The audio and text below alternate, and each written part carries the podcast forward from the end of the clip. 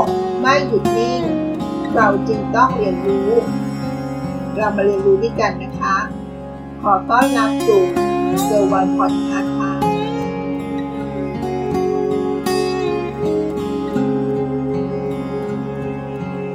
ใน EP ของ 202 เราทำการแบ่งปันในเรื่องของ QCC ไปแล้วนะคะ ในหัวข้อวันนี้ก็ต่อเนื่องจากหัวข้อคราวที่แล้วนะคะ เพราะอยู่กับคำคำหนึ่ง ในเนื้อหาครั้งที่แล้วก็คือคำว่า หลักของ QCC Quality Control Circle นั้น ได้ใช้หลักของ PDCA ในการวางแผนการดำเนินงานก็ได้นะคะ ดังนั้นหัวข้อที่จะมาชวนคิดกันในวันนี้ก็คือ เราจะมาทำความเข้าใจ และรู้จักคำว่า PDCA กันนะคะ ซึ่งก็เป็นเรื่องที่น่าสนใจในการใช้ในการปรับปรุงการทำงาน ได้เช่นเดียวกันนะคะ PDCA คืออะไร PDCA ก็จะเป็นวงจรคุณภาพ ซึ่งเป็นเครื่องมือสำหรับการพัฒนา และปรับปรุงคุณภาพระยะยาว ของการดำเนินงานด้วยสี่ขั้นตอนที่แผนการดำเนินงาน พร้อมกับกำหนดสิ่งที่ใช้วัดผลว่า การปรับปรุงคุณภาพเป็นไปตามเป้าหมายหรือไม่ นั่นคือความหมายของ PDCA นะคะ ซึ่งฟังดูแล้วก็ใกล้เคียงกับคำว่า QCC เลยนะคะเรามาฟังกันต่อนะคะว่า แล้ววงจร PDCA นั้นเป็นอย่างไรนะคะ วงจร PDCA นั้นเป็นกระบวนการพัฒนาคุณภาพ ซึ่งประกอบไปด้วย 4 ขั้นตอนนะคะ ซึ่งเป็นที่มาของชื่อของมันเลยนะคะ ก็คือ P D C A ตามตัวเลยนะคะ P ตัวแรก แทน D ตัวที่2ดู C ตัวที่3เช็คและ A สุดท้ายนะคะตัวที่ 4 ก็คือ act ซึ่งทั้ง 4 ขั้นตอนนั้น ในแต่ละขั้นตอนของ PDCA หรือเรียกอย่างหนึ่งว่า Deming Cycle ก็จะประกอบไปด้วยแผน เป็นการวางแผนการเนินงาน ดูคือการลงมือปฏิบัติจริงตามแผนค่ะ ตามแผนที่แผนวางไว้ เช็ค คือการตรวจสอบ และวัดผลว่าดีขึ้นจริงหรือไม่ ส่วน Act ก็คือการปรับปรุงกระบวนการซ้ำอีกครั้งนะคะ ดังนั้นพื้นฐานของทฤษฎี PDCA Deming Cycle ก็เป็นการวางแผน และก็วนซ้ำไปเรื่อยๆ ตามลำดับ ตามคำของมันเลยนะคะ P D C A แผน วางแผน ไปสู่ดู ปฏิบัติ ไปสู่การเช็ค ตรวจสอบ และไปสู่ act ปรับปรุง หรือนำไปใช้จนกว่าจะได้วิธีการที่สามารถแก้ปัญหาได้จริงนั่นเองค่ะ หรือจะพูดอีกอย่างหนึ่งง่าย ๆว่า วงจรคุณภาพ PDCA เป็นการวางแผนแก้ปัญหา และทำซ้ำเรื่อยๆ จนกว่าจะได้วิธีการที่สามารถแก้ปัญหาได้จริง ตามเป้าหมายที่เรากำหนดเอาไว้นะคะ ที่มาของวงจร PDCA นั้น เป็นแนวคิดของ Edward Deming ที่พัฒนาต่อมาจาก Walter Shewhart ในปี 1950 ค่ะทำให้เกิดมีชื่อหนึ่งของคำว่าวงจรคุณภาพ PDCA ก็คือคำว่า Deming Cycle นั่นเองนะคะ บางครั้งเห็นคำว่า เขาก็จะเรียกคำว่า PDCA หรือไม่ก็คำว่า Deming Cycle ค่ะ วงจร Deming นั่นเองนะคะ เป็นวงจรควบคุมคุณภาพของ Deming รวมไปถึงเชวาไซโค วงจรชีวะตามชื่อของผู้พัฒนาแนวคิดนะคะ แม้ว่า PDCA จะเป็นเครื่องมือที่ถูกคิดค้นขึ้นมา เพื่อทำการพัฒนากระบวนการดำเนินงานขององค์กร แต่ในความเป็นจริงแล้วนะคะ PDCA นั้นก็เป็นเครื่องมือในการวางแผนพัฒนา ที่สามารถใช้กับเรื่องอะไรก็ได้นะคะ ไม่จำเป็นต้องเป็นเรื่องขององค์กรอย่างเดียวนะคะ อาจจะมาใช้ในการปรับปรุงพัฒนาผลการเรียน มาปรับปรุงวิธีการอะไรบางอย่าง ให้มันมีประสิทธิภาพมากขึ้นนั่นเองนะคะ เรามาดูขั้นตอนทั้ง 4 ขั้นตอนอย่างละเอียดทีนะคะ ของคำว่า P D C A ว่าแต่ละขั้นตอนนั้นเป็นอย่างไรนะคะ P ตัวแรกแผนค่ะ วางแผน ขั้นแรกของ PDCA ก็คือแผนนะคะ ซึ่งเป็นการวางแผนการดำเนินงาน ว่าจะทำอย่างไร หรือจะใช้วิธีการอะไร เพื่อให้เป้าหมายที่ต้องการจะแก้ไข เป็นไปตามผลลัพธ์ที่เราต้องการนะคะ P หรือคำว่าแผนจะครอบคลุมตั้งแต่การศึกษาถึงปัญหา การจัดระดับความสำคัญของปัญหา การเลือกปัญหาที่จะจัดการแก้ไขก่อนและหลัง การกำหนดวัตถุประสงค์ หรือการตั้งวัตถุประสงค์ที่ชัดเจน การตั้งเกณฑ์ในการประเมินผล การกำหนดงบประมาณ ไปจนถึงขั้นตอนของการดำเนินงาน ทั้งหมดจะอยู่ใน P ตัวแรก หรือคำว่าแผนนะคะ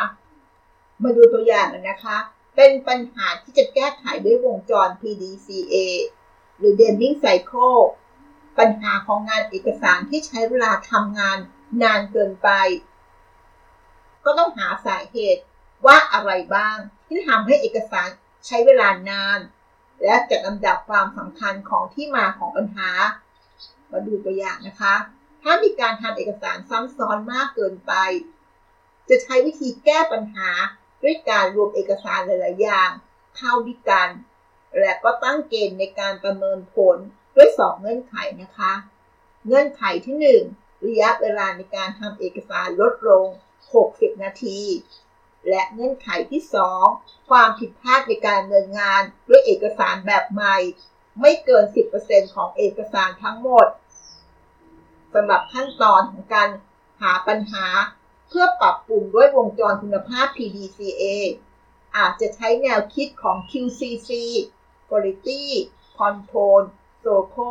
ที่เราได้กล่าวไปแล้วใน EP 202 นะคะ เข้ามาช่วยในการแก้ปัญหาก็ได้ ในขั้นตอนที่ 2 นะคะ ของคำว่า PDCA D ค่ะ ดูการลงมือทำนะคะ ดูนั้นจะเป็นขั้นตอนการลงมือปฏิบัติของวงจร PDCA ตามแผนที่เราได้วางเอาไว้ในขั้นตอนของแผนหรือ P ตัวแรกก่อนหน้านี้นะคะ ซึ่งในขั้นตอนของดู หรือการลงมือดำเนินงาน จะต้องตามทำตามแผนที่เราวางเอาไว้ อย่างเข่งคัด และมีการควบคุมนะคะ เพื่อทำให้สามารถตรวจสอบ ก็คือในขั้นตอนที่ 3 ถัดไปนะคะ ว่าเป็นวิธีที่ได้ผลหรือไม่ มาขั้นมาขั้นตอนที่ 3 เลยนะคะ PDCA ก็คือตัว C นะคะ เช็ค เป็นการตรวจสอบ เป็นการตรวจสอบ หรือการตรวจวัดผล จากที่ลงมือปฏิบัติในขั้นตอนของดูหรือขั้นที่สองนะคะว่า เป็นไปตามเกณฑ์ที่เรากำหนดไว้ในขั้นตอนของแพนหรือไม่ เกณฑ์ที่กำหนดไว้ก็คือ2เงื่อนไขนะคะ ระยะเวลาในการทำเอกสารลดลง 60 นาที และความผิดพลาดในการดำเนินงานด้วยเอกสารแบบใหม่ไม่เกิน 10%นะคะ เมื่อตรวจสอบ และได้ผลจากขั้นของขั้นที่ 3 ก็คือเช็คของ PDCA ก็นำไปสู่ขั้นตอนสุดท้ายนะคะ ก็คือ Act การปรับปรุงนั่นเองค่ะ PDCA ตัวสุดท้ายตัวที่ 4 นะคะ Act เป็นขั้นตอนสุดท้ายของวงจร PDCA เป็นการปรับปรุงกระบวนการหลังจากที่ได้วัดผลในขั้นตอนของเช็คแล้วนะคะ เพื่อทำให้กระบวนการดังกล่าวสามารถนำไปใช้เป็นขั้นตอนมาตรฐาน จากนี้หรือหลังจากนี้ต่อไปนะคะ โดยขั้นตอนสุดท้ายแอปจะเป็นผลมาจากขั้นตอนของการเช็ค หรือขั้นตอนที่ 3 จากการตรวจสอบผลนะคะ โดยมีเงื่อนไขว่า เงื่อนไขที่ 1 ถ้าตรวจสอบแล้วพบว่าไม่สำเร็จ ตามเกณฑ์ที่เราวางแผนเอาไว้ในขั้นตอนของแผน ก็ต้องนำกลับไปปรับปรุงวิธีการใหม่ให้เหมาะสมต่อไปค่ะ ส่วนเงื่อนไขที่2นะคะ ถ้าสำเร็จตามเกณฑ์ที่วางไว้ในขั้นตอนของแผน ก็จะใช้วิธีการนี้ คือวิธีการที่สำเร็จนี้เป็นมาตรฐานใหม่ของการดำเนินงานต่อไปค่ะ ถ้าหากเงื่อนไขที่ใช้วัดผลทั้งสองเงื่อนไข สำเร็จหลังจากนี้ เอกสารก็ถูกใช้ แต่ถ้าไม่สำเร็จตามเงื่อนไข ก็ดูว่าปัญหานั้นเกิดจากอะไร และกลับไปในขั้นตอนขั้นที่1นนะคะ ก็คือแผนของวงจร PDCA อีกครั้ง พร้อมกับวิเคราะห์ปัญหาใหม่จากสิ่งที่เกิดขึ้น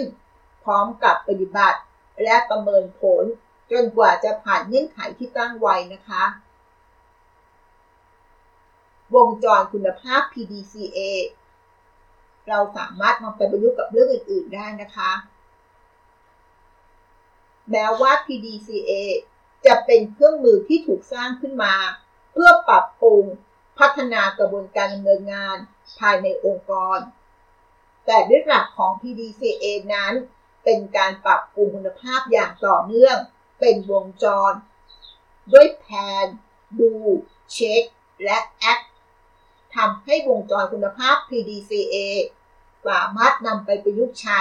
ได้กับทุกเรื่องเลยนะคะ เรามาดูตัวอย่างนะคะ การพัฒนาหรือการแก้ปัญหาคะแนนสอบของนักศึกษา ซึ่งอาจพัฒนาด้วยขั้นตอนแบบวงจร PDCA ได้นะคะ มาดูขั้นตอนแผนก่อน หาว่าอะไร ทำให้สอบได้คะแนนน้อย นั่นคือปัญหาที่เกิดขึ้นนะคะ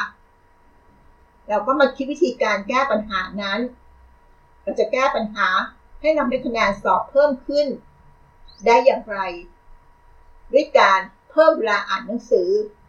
ตั้งใจเรียนให้มากขึ้นทำการสรุปเนื้อหาก่อนสอบ